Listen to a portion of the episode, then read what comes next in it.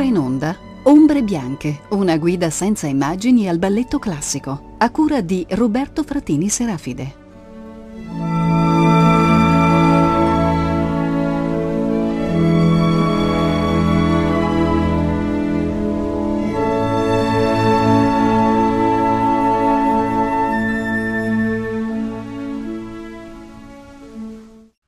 Cordiale saluto a tutti i radioascoltatori di Rete Toscana Classica, benvenuti alla seconda puntata di Ombre Bianche, il nostro programma sul balletto. Sono Roberto Fratini Serafide e anche oggi cercheremo di introdurre notizie, curiosità, cronache relative al balletto classico e al balletto in generale del XIX secolo. Nella prima puntata ci siamo occupati di introdurre i concetti poetici che alimentano il paradigma del balletto romantico e in questa puntata, che inizia il ciclo effettivo delle nostre puntate monografiche, ci occuperemo della Film Algardé. La Film Algardé, balletto che debutta nel 1789, il titolo francese significa letteralmente La fanciulla mal custodita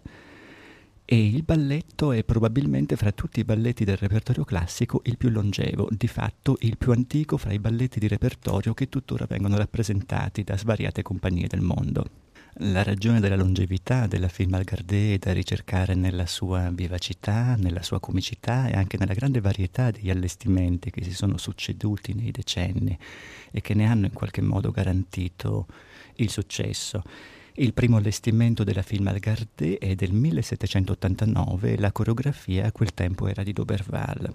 Questo è interessante perché Doberval, mm, maître de ballet, che lavorò in svariati teatri europei, ma soprattutto in Francia, e che creò questo balletto all'Opéra di Bordeaux in un anno cruciale perché era l'anno in cui su Parigi impazzava la procella della rivoluzione, era anche il principale allievo di Jean-Georges Noverre, Autore di alcune celeberrime lettere sur la danse, lettere sulla danza, Jean-Georges Noverre era stato qualche decennio prima il creatore del cosiddetto ballet d'action.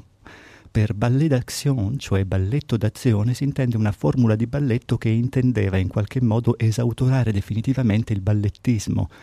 di matrice aristocratica del XVIII secolo che era tutto basato sul virtuosismo, sull'appariscenza ma anche su una certa esilità delle trame.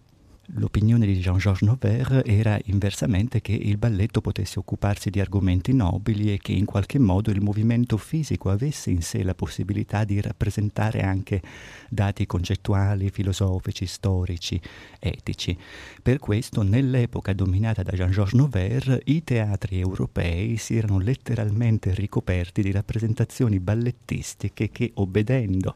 ai principi di Jean-Georges Noverre e in ottemperanza alla poetica del ballet d'action, rappresentavano eventi eroici, personaggi mitici. Tutto questo aveva trasformato la pratica ballettistica in un fenomeno culturalmente interessante ma spettacolarmente noiosissimo. Il grande merito di Doberval rispetto al suo maestro Nover fu di recuperare per certi aspetti la vitalità teatrale che era stata del ballet d'action e quei valori performativi che Jean-Georges Nover aveva promosso, ma in qualche modo cambiando loro di segno e cercando di ritornare alla danza. Questo perché il ballet d'action di Jean-Georges Nover aveva convertito il balletto del XVIII secolo in qualcosa come una pantomima allargata. Pertanto l'esigenza primaria sul finire del secolo era appunto quella di tornare a comporre dei balletti in cui la danza la facesse da padrone e in cui la vitalità teatrale non esautorasse completamente ciò che era effettivamente la prestazione del Sicorea. Così Doberval, insieme a un pugno di altri coreografi maître de ballet europei, fu il fondatore, il creatore, l'inventore del cosiddetto ballet de caractère, balletto di carattere, di cui la film Algardé è probabilmente l'esempio più eminente. Balletto di carattere non è altro che il gemello tersicoreo ballettistico di quel teatro di carattere, di quel dramma di carattere che aveva iniziato a imporsi nel teatro di prosa sui palcoscenici di tutta Europa durante la seconda metà del XVIII secolo. Un balletto in cui cioè gli interpreti di fatto rappresentassero sulla scena dei caratteri, che erano caratteri piuttosto ben individuabili, la giovane innamorata, il giovane innamorato, il vecchio avaro, lo stupido, la servetta, il servo furbo, eccetera. Tutto questo permetteva al mondo del balletto una erogazione abbastanza costante di trame piuttosto semplici che assorbivano enormi quantità di danza. Ora quasi automaticamente la nozione di balletto di carattere finì per sfociare in una nozione più allargata in riferimento al balletto che si chiamava paysannerie, cioè letteralmente paesanata. La paysannerie è normalmente un balletto di ambientazione contadina, agricola, bucolica, ma già non più arcadica o anacreontica, quindi di fatto la rappresentazione di un mondo contadino in cui comunque eh, esistono già concetti di tipo etico, in cui comunque pesano le differenze sociali, pesa la cosiddetta realtà. L'enorme vantaggio in termini ballettistici del concetto di paesanata era che, trattandosi di ambienti che si svolgevano in un mm, contesto popolare, era molto plausibile che nella rappresentazione suppostamente realistica di quel contesto popolare entrassero molte danze tipiche, molte danze folcloriche. Quindi inevitabilmente il ballet de caractère, il balletto di carattere, si trasformò in una paesanata nella quale molto spesso, sia nelle danze dei personaggi principali che nei cosiddetti divertissement, venivano eseguite molte danze di carattere, cioè di fatto delle danze che senza venir meno alla tecnica tradizionale del balletto sposavano questa tecnica con l'esigenza di riprodurre più o meno fedelmente i passi di questa o quella danza folclorica. Va anche detto che durante alcuni decenni il trionfo del ballet de caractère e il trionfo della paysannerie, della paesanata come succedaneo del balletto di carattere, eh, decretò anche l'esautoramento, l'eliminazione, il declino o il crepuscolo del cosiddetto danseur noble, cioè del danzatore e anche della danzatrice nobili. Danseur noble è a sua volta un concetto che viene dal ballettismo del XVIII secolo e non è altro che in realtà una deformazione, facendo un gioco di parole, del più antico concetto di noble danseur, cioè di aristocratico, nobile che danzava. Questo perché ai albori del balletto eh, moderno e albori del balletto occidentale c'è ovviamente la corte di Francia e svariate altre corti d'Europa, c'è il balletto di corte, il ballet de cour di cui non ci occuperemo eh, in maniera mh, analitica nelle nostre puntate, ma eh, di, fatto, di fatto un genere spettacolare nel quale molto spesso il sovrano stesso e comunque tutti i suoi nobili si esibivano. Per cui la tecnica del balletto classico nasce in un contesto appunto cortese, cortigiano, aristocratico e i primi danzatori erano ovviamente degli aristocratici quando nel 1661 Luigi XIV pubblica le lettres patentes, cioè letteralmente le lettere ufficiali, i decreti con cui in qualche modo istituisce l'Opera di Parigi e l'Accademia di Danza dell'Opera di Parigi, il passaggio è fondamentale perché con questo semplice atto istituzionale ciò che fa Luigi XIV è professionalizzare definitivamente la danza. L'obiettivo era politico perché il balletto, attraverso un genere chiamato burlesque, si era trasformato nel frattempo in una vera arma satirica e politica di una certa nobiltà frondista di Francia e professionalizzare il balletto aveva significato per certi aspetti um, deprivare l'aristocrazia francese di una uh, forte arma polemica. Perciò quei valori di portamento, di linea, di attitude, cioè di attitudine per usare un'espressione francese che poi è rimasta nel vocabolario della danza e che prima si applicavano al noble, all'aristocratico ballerino, al noble danseur, cominciarono a essere applicati al danzatore professionale spesso di origini umili ma che poteva diventare danseur noble, cioè letteralmente un ballerino nobile. Però mentre il concetto di danseur noble eh, trovava vasto impiego in quelle trame eroiche o storiche che Jean-Georges Nover raccomandava alla pratica ballettistica, il ballet de caractère, il suo contesto popolare, folclorico, paesano, contadino, ovviamente non consentiva questo tipo di allure, tanto più che all'altezza nel periodo in cui D'Auberval eh, lavorava e componeva, il danseur noble si era già trasformato in una sorta di parodia di se stesso tra le pratiche del danseur noble più deprecabili e diciamo più eh, esemplari di un certo tipo di virtuosismo fine a se stesso che caratterizzava la danza di questi esecutori c'è la cosiddetta bouffante. La bouffante, parola intraducibile in italiano, ma che in un certo senso indica l'effetto di rigonfiamento della gonna tanto della danzatrice come, come del danzatore alla fine di una lunga piroetta che si interrompe di colpo molto spesso la prestazione del danseur noble veniva giudicata dall'ampiezza della sua buffante e la buffante era diventata in qualche modo fine a se stessa. Potremmo addirittura dire che il tutù romantico, col suo aspetto rigonfio e vaporoso, serve per lessicalizzare definitivamente l'effetto bouffant, cioè per regalare al corpo della danzatrice una bouffant permanente. Ma per ritornare al contenuto della nostra puntata, quindi alla film Algardé, e per dare due notizie rispetto alla fortuna all'estitoria della film Algardé, è il caso di ricordare che la film debutta a Bordeaux nel 1789, si trasforma rapidamente in un successo internazionale e dato anche il grande empirismo e pragmatismo dell'epoca in materia di opzioni musicali sulla danza, la prima edizione della film Algardé è un'edizione che utilizza semplicemente motivi popolari francesi opportunamente orchestrati.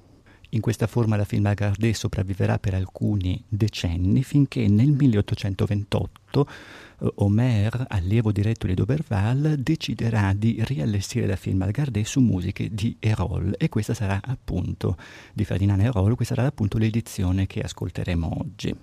Erol, che è un altro grande pragmatico, un altro grande empirico della musica per balletto, di fatto compone la film Algardé mescolando musiche originali sue e anche plagi diretti sia da Rossini che da Donizetti.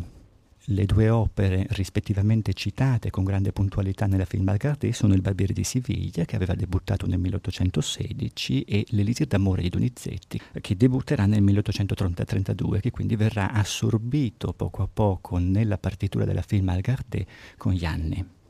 Di lì a poco Didelot, altro metodo belle francese, esporterà la film Algardé a San Pietroburgo,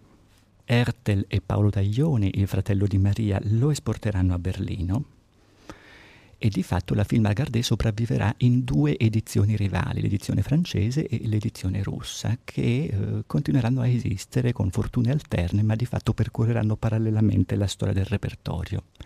Questo finché nel 1960 Frederick Ashton, enorme coreografo neoclassico, deciderà di riallestire con criteri filologici ma anche con una nuova verb inglese la film Margardé in questa edizione del 60 che è l'edizione sicuramente più divertente, la più poeticamente riuscita di tutte e che è di fatto l'edizione che attualmente ha più fortuna nel repertorio internazionale. Ma passiamo senz'altro per entrare nel clima festivo, nel clima uh, folclorico della film Algardé, la musica che apre l'azione scenica, che è una danse du coq et des poules, cioè una danza del gallo e delle galline, che è effettivamente il primo frammento danzato, la prima danza, tra virgolette, di carattere delle molte che compaiono in questa partitura.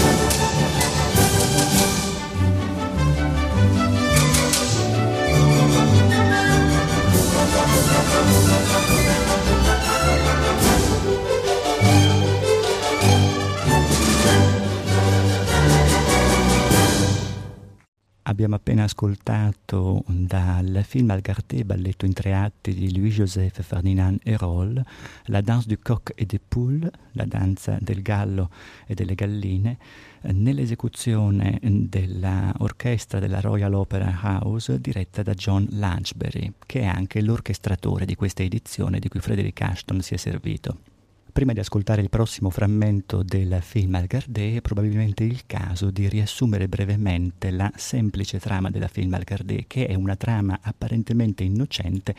ma che di fatto cela alcuni ipotesti di tipo politico e anche poetico che forniscono qualcosa come una vera e propria sinopia agli sviluppi successivi del balletto romantico. Nella film Algardé, ambientato nelle campagne francesi del XVIII secolo, si racconta la storia dell'amore contrastato tra Lise, una giovane figlia um, una giovane rampolla, diciamo, um, di eh, possidenti, e Colà, che invece è un semplice contadino. Colà ovviamente è abbreviazione di Nicolà. Lise è figlia di una donna burbera, piuttosto goffa e vedova, che si chiama Simone e che vuole a tutti i costi sposarla a un uomo piuttosto ricco. La sua scelta cade su Alain, che è lo scemo del villaggio, ma che è anche il figlio di un notabile del paese, quindi decisamente un buon partito. Il balletto non è altro che attraverso eh, i cerimoniali della raccolta, perché siamo in estate. Il balletto originariamente si intitolava Ballet de la Paille, il balletto della paglia e attraverso i picnic e le feste campestri è la storia di come Lise e Colà riescono a eludere costantemente la vigilanza di Simone per vedersi nascostamente ed eludendo la, vigilan- la vigilanza di Simone mettere anche alla berlina Alain, lo scemo del villaggio, e alla fine sostanzialmente porre tanto eh, il vecchio padre di Alain come la vecchia madre di Lise di fronte al fatto compiuto, di fatto presentandosi come marito e moglie proprio nel momento in cui il notaio è convocato per siglare il fidanzamento tra Lise e Alain e così dopo il perdono in qualche modo di Simone il balletto si conclude con una festa generale. Si tratta di una trama piuttosto semplice che ovviamente deve la sua, piuttosto semplice anche banale, che però deve la sua comicità, la sua efficacia all'inserzione di numerosi, di numerosi mm, pezzi danzati e anche al grande umore che caratterizza alcuni dei montaggi della film Al Gardé,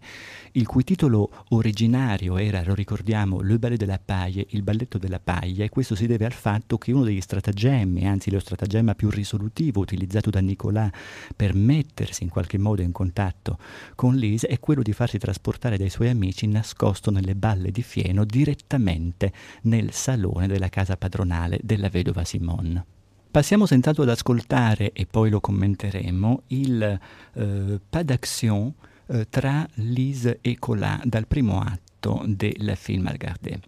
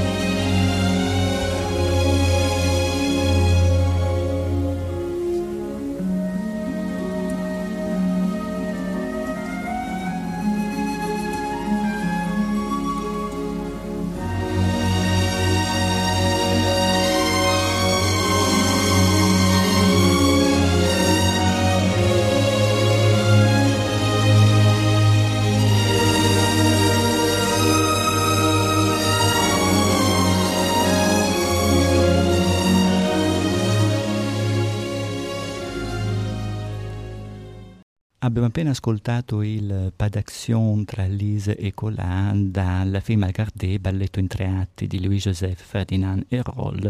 nell'esecuzione della Royal Opera House Orchestra diretta da John Lanchbury. Per aggiungere due parole di commento all'ascolto di questo passo a due tra Lise e Colin, è il caso di sottolineare prima di tutto che non si tratta esattamente di un pas de deux, cioè di un passo a due, ma piuttosto tecnicamente di un pas d'action, cioè letteralmente danza d'azione. Ora qual è la differenza fra pas de deux e pas d'action? Non sta nel quoziente di danza, perché molto spesso il pas d'action è altrettanto danzato che il pas de deux ma in qualche modo sta in una differente funzione drammaturgica. C'è cioè fra pas de deux e pas d'action la stessa differenza che all'incirca in opera lirica tra un'aria o un duetto come eh, numero chiuso, numero eh, blindato e uh, un recitativo accompagnato o un arioso, mentre cioè il pas de deux normalmente celebra attraverso una sequenza di danze formalizzate e strutturate una situazione erotica già consolidata e quindi stabile e per questo è la forma ballettistica spesso usata negli ultimi atti dei grandi balletti di repertorio per celebrare il matrimonio avvenuto tra l'eroe e l'eroina della vicenda, il pas d'action è più spesso una struttura aperta ed evolutiva. C'è una scena in cui attraverso la danza la relazione psicologica ed erotica fra i protagonisti tende a evolversi in termini di avvicinamento, allontanamento, approssimazione, seduzione. Eh, quindi di fatto il pas d'action per questo tende ad essere una struttura più elastica, più aperta ed è una cosa molto evidente anche in questo pas d'action tra Lise e Collà dove effettivamente abbiamo tempi musicali molto variabili e questo perché attraverso questa scena che eh, cerca di riprodurre l'incontro fra due innamorati clandestini mm, e eh, contrastati, illegittimi, avvengono molte cose. Lise e Colà si baciano, si abbracciano, giocano, giocano a fare la cavallina, giocano a fare la carriola. Lise per molto tempo in qualche modo gioca con una zangola fingendo di lavorare, quindi fingendo di fare il burro. Ora, fra tutti i giochi amorosi lì, a cui Liz eh, e Colà si dedicano nel corso di questo passo a due, ce n'è uno molto emblematico rispetto alla poetica del balletto, che è una lunghissima danza d'amore che fanno utilizzando un nastro e componendo quel nastro in molte fogge distinte, cioè dando al nastro molte forme distinte. E questo perché il nastro da una parte è sicuramente un simbolo del legame amoroso, quindi del fidanzamento occulto tra i due protagonisti, ma è molto significativo che nel balletto, in tutto il balletto di, questa, di questo periodo, molto spesso si ricorresse a nastri di seta e li si arrangiasse, li si sistemasse eh, in fogge distinte. Mo, questo si trasformò, in una, si trasformò in un vero e proprio escamotage eh, visivo, figurale, al punto che molto spesso alcune di queste composizioni curviline fatte con il nastro venivano chiamate direttamente arabesque. Sappiamo che l'arabesca attualmente è una posa tipica tipica del balletto classico e per intenderci quella posa in cui la ballerina o il ballerino, ma più spesso la donna, reggendosi in equilibrio e normalmente in punta su una uh, gamba, allunga l'altra dietro di sé e compone poi le braccia davanti a sé o in alto, secondo diverse fogge. È veramente uno dei passi simbolo della poetica romantica e del balletto classico, ma vale la pena sottolineare che quando la formula, l'espressione arabesque nacque, si riferiva al carattere arabesco o arabeggiante di questi decori prodotti utilizzando nastri di seta o di altre stoffe direttamente in scena, più spesso da gruppi che da singoli. Ma procediamo senz'altro nell'ascolto dei frammenti più interessanti e emblematici dal film Algardé e passiamo senz'altro all'ascolto di un frammento del divertissement dal secondo atto della film Algardé. Il divertissement che per intenderci si svolge durante il picnic a cui tutti i personaggi partecipano e nel quale nuovamente Lise e Colà riusciranno ad amoreggiare a dispetto della sorveglianza di Simone e a dispetto della fastidiosa presenza dello scemo del villaggio di Alain. Il frammento che ascoltiamo si compone di tre parti, c'è una danza del flauto, perché a questo punto i contadini danzano tutti alla musica di un flauto, ma il dato interessante è che c'è un momento in cui Alain, lo scemo del villaggio, cerca di accompagnare lui stesso la danza e suona orribilmente male il flauto, il che gli scatena le ire degli altri contadini che ovviamente ne approfittano per prendersi gioco di lui.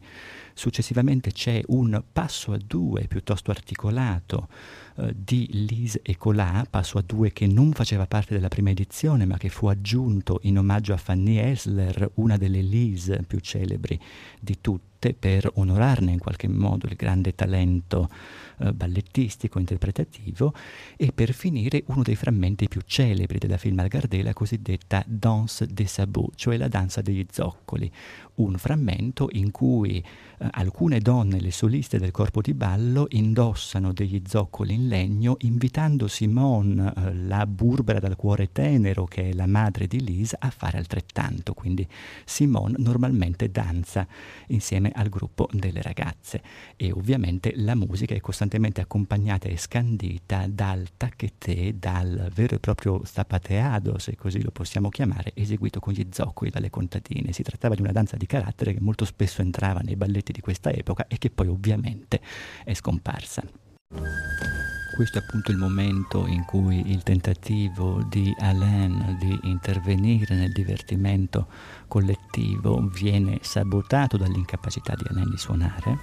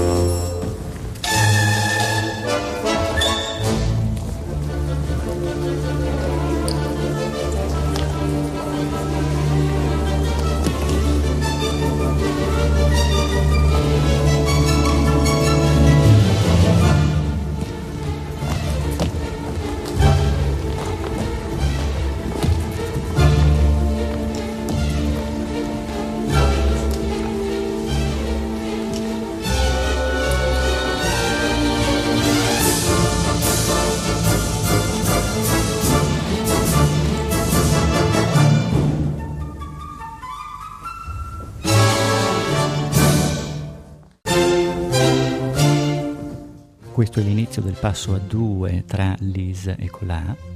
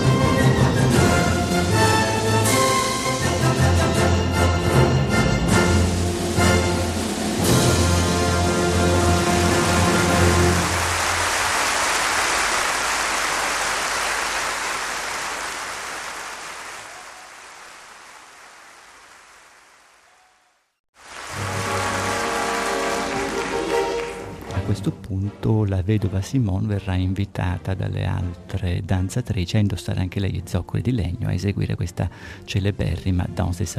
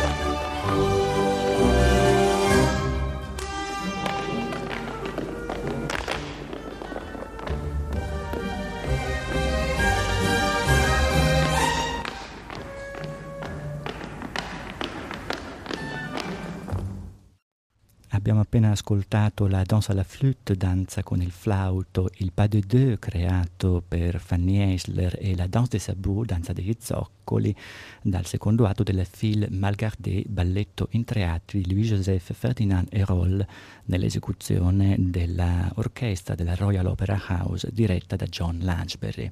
Un dato interessante che non abbiamo ancora segnalato è che normalmente nella tradizione il ruolo della vedova Simone è interpretato da un uomo.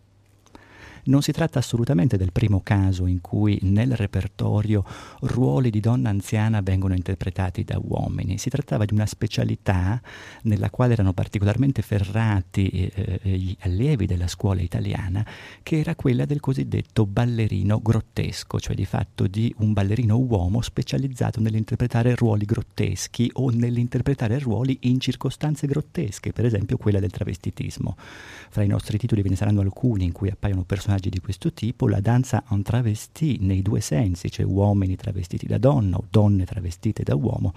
era un um, evento, un fenomeno che si riproduceva molte volte nel corso del secolo. Nel caso della scuola inglese questo ha rappresentato un titolo d'onore particolare, soprattutto per i grandi coreografi, tanto Macmillan come Frederick Ashton sono spesso apparsi travestiti da donna in balletti di questo tipo, nel ruolo per esempio delle sorellastre in Cendrillon, in Cenerentola, in questo stesso ruolo di Simone. Sul finire del secondo atto della film al Gardé, il picnic collettivo viene interrotto da una tempesta. La tempesta è un diretto plagio rossiniano e il punto interessante è che qui la tempesta che disperde i contadini verso le loro case svolge effettivamente la funzione di ciò che sarebbe stato un baccanale in qualunque altro balletto dello stesso periodo. Quindi di fatto la tempesta riproduce qui qualcosa come un baccanale degli elementi e serve a fare da cerniera fra il secondo atto in esterna e il terzo atto, che è tutto tutto in interno. Per questo la ascoltiamo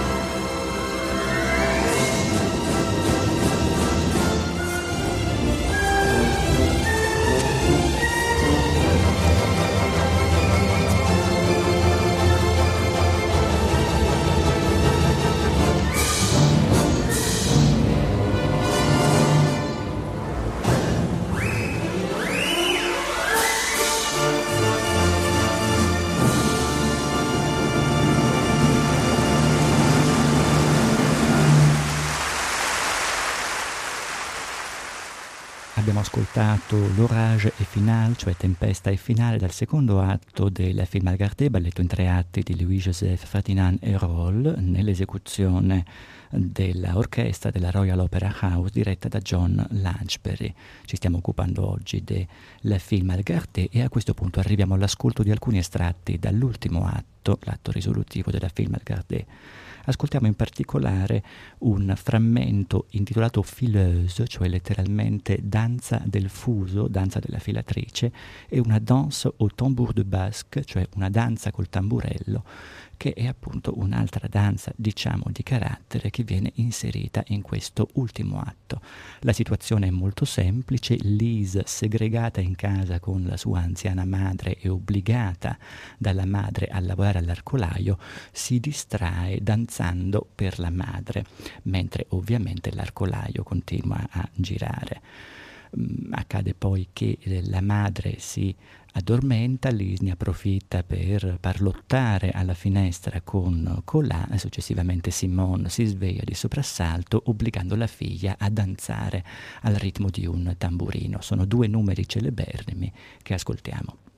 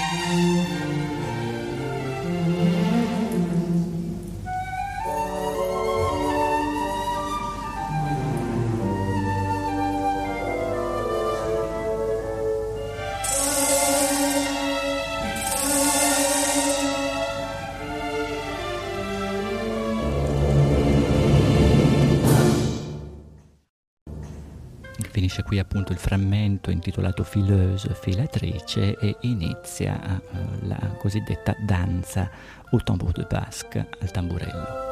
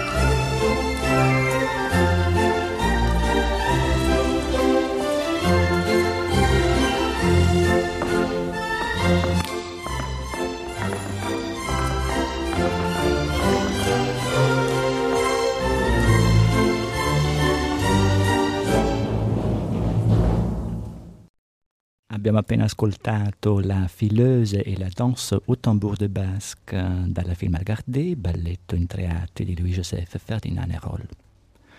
C'è un dato interessante che mi piace segnalare relativamente a questa danza che si chiama Fileuse, vi ricordiamo che è una danza che Lise esegue mentre di fatto sua madre lavora con lei all'arcolaio. Ora, nei balletti di questa epoca e anche nei balletti più propriamente romantici, molto spesso appariranno figure di questo tipo. Del resto, l'arcolaio irrompe in qualche modo nella poetica romantica a partire da Goethe e a partire dalla Gretchen am Spinnrade di Schubert, quindi dalla Margherita all'arcolaio di Schubert. Grande figura della passione amorosa, grande figura di un certo tipo di ingorgo nel tempo e nello spazio che è l'ossessione amorosa. Il dato interessante è che in balletto l'arcolaio ha anche un significato vagamente metalinguistico. E questo perché? Se osserviamo la danza di Lise nel corso di tutto questo lungo assolo, vedremo in Lise uno straordinario esempio di quella tecnica che i maîtres de ballet dell'epoca chiamavano tricot o tricotage, cioè letteralmente ricamo. Il tricot o tricotage è una tecnica che si compone di molti piccoli passi, le cosiddette piccole batterie, e che consiste appunto in quell'incredibile intreccio di piccoli passi che le ballerine fino più o meno agli anni 40 dell'Ottocento sapevano eseguire. Eh, I passi erano numerosissimi, molti di quelli sono scomparsi, molti sono trapassati in altri passi cambiando di nome e quindi molta di questa nomenclatura si è perduta, però non c'è sostanzialmente una grande ballerina dell'epoca che non abbia inventato almeno uno o più passi ispirati direttamente a lei. Tutti questi passi confluivano nel cosiddetto tricotage. L'invenzione delle punte poi di fatto perfezionò il tricotage perché ne perfezionò la metafora. Il tricotage era letteralmente qualcosa come un lavoro di ricamo eseguito direttamente con dei yaghi che erano le gambe della danzatrice calzate nelle scarpette a punta. Ponendo a contrasto in qualche modo il lavoro all'arcolaio, che era un lavoro femminile e domestico, e invece la svagatezza di Lise, che preferisce danzare a lavorare, preferisce l'amore alle faccende domestiche, in qualche modo, sia pure molto blandamente, la film Algardé fa una dichiarazione di questo tipo, cioè destina il corpo femminile a una attività creativa, a un tricotage che è qualcosa come la parodia da un lato e eh, d'altro lato la versione visione estetica o metafisica di un lavoro domestico. Figure tessili di questo tipo tenderanno a ritornare anche in altri titoli, per esempio nella prossima puntata ne parleremo a proposito della Sylphide. Ma ascoltiamo adesso per procedere con la film Algardé una memorabile scena mimata, scena di pantomima, che normalmente si intitola Quand je serai mariée, cioè quando sarò sposata. È un momento in cui la protagonista Lise si ritrova da sola nello stanzone della casa di sua madre e in qualche modo vagheggia un futuro matrimoniale e con dei figli.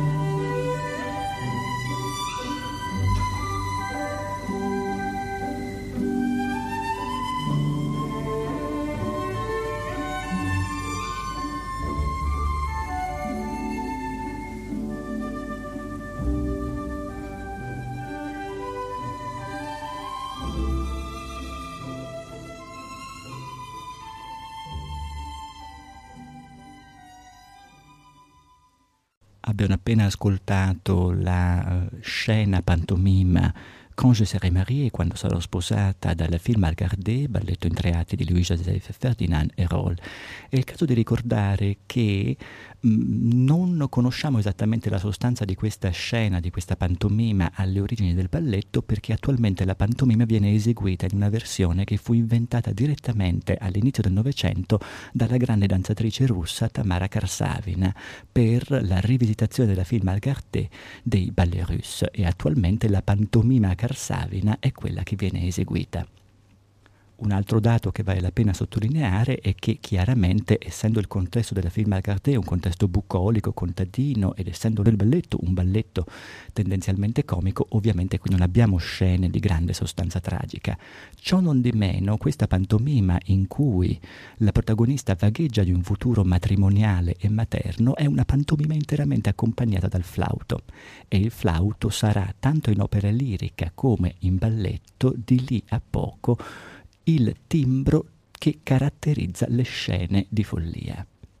Quindi in realtà questa innocente esternazione di Lise non è se non la sinopia di tutt'altre esternazioni che verranno più tardi in casi clamorosi, per esempio in Giselle, ugualmente accompagnate da un flauto e dove la voce dell'anima si trasformerà realmente in un grido. Quello sarà il momento in cui la paysannerie si tinge di feuillerie, cioè di eh, racconto di fate, e in cui la bucolicità del contesto agricolo si tinge effettivamente effettivamente di morte, di lutto e di soprannaturale.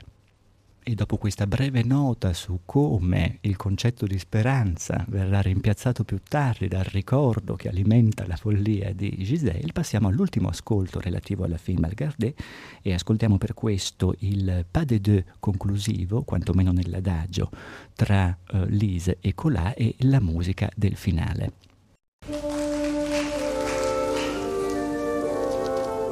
Questo è appunto il momento in cui Simone si addormenta e su questo adagio, che poi è di fatto l'adagio, il tema d'amore di Lise e eh, Colà, Lisa riesce ad avvicinarsi alla finestra e attraverso la finestra a parlare con Colà e ad amoreggiare con lui.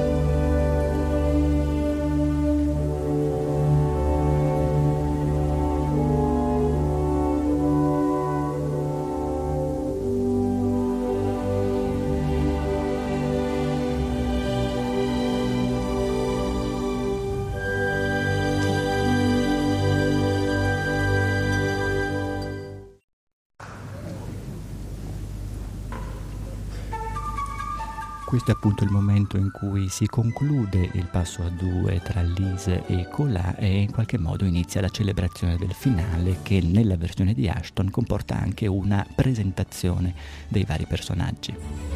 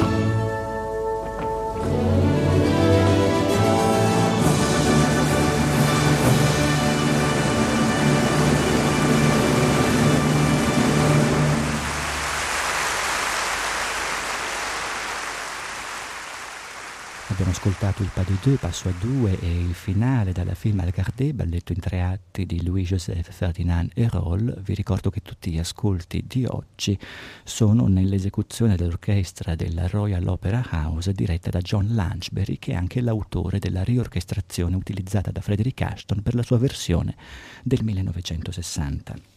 un'ultima nota prima di salutarsi ed è che il finale della film Algardé inaugura per certi aspetti una formula tipica del balletto dell'Ottocento che è la cosiddetta apoteosi.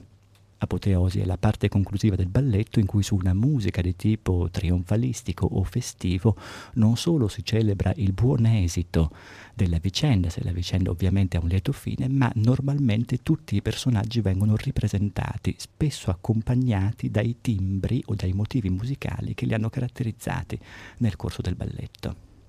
con la prossima puntata lasceremo questo clima, diciamo, puramente bucolico e in qualche modo eh, ci avvicineremo al cuore stesso della poetica romantica. La paysannerie si tingerà di féerie, cioè di racconto di fatte, e la morte farà direttamente irruzione in questo scenario. Con questo vi saluto ringraziando anche per l'assistenza tecnica Valentina Marchi e Martina Campanale e do a tutti appuntamento alla prossima puntata di Ombre Bianche che sarà dedicata alla Sylphide, il balletto proto-romantico per eccellenza.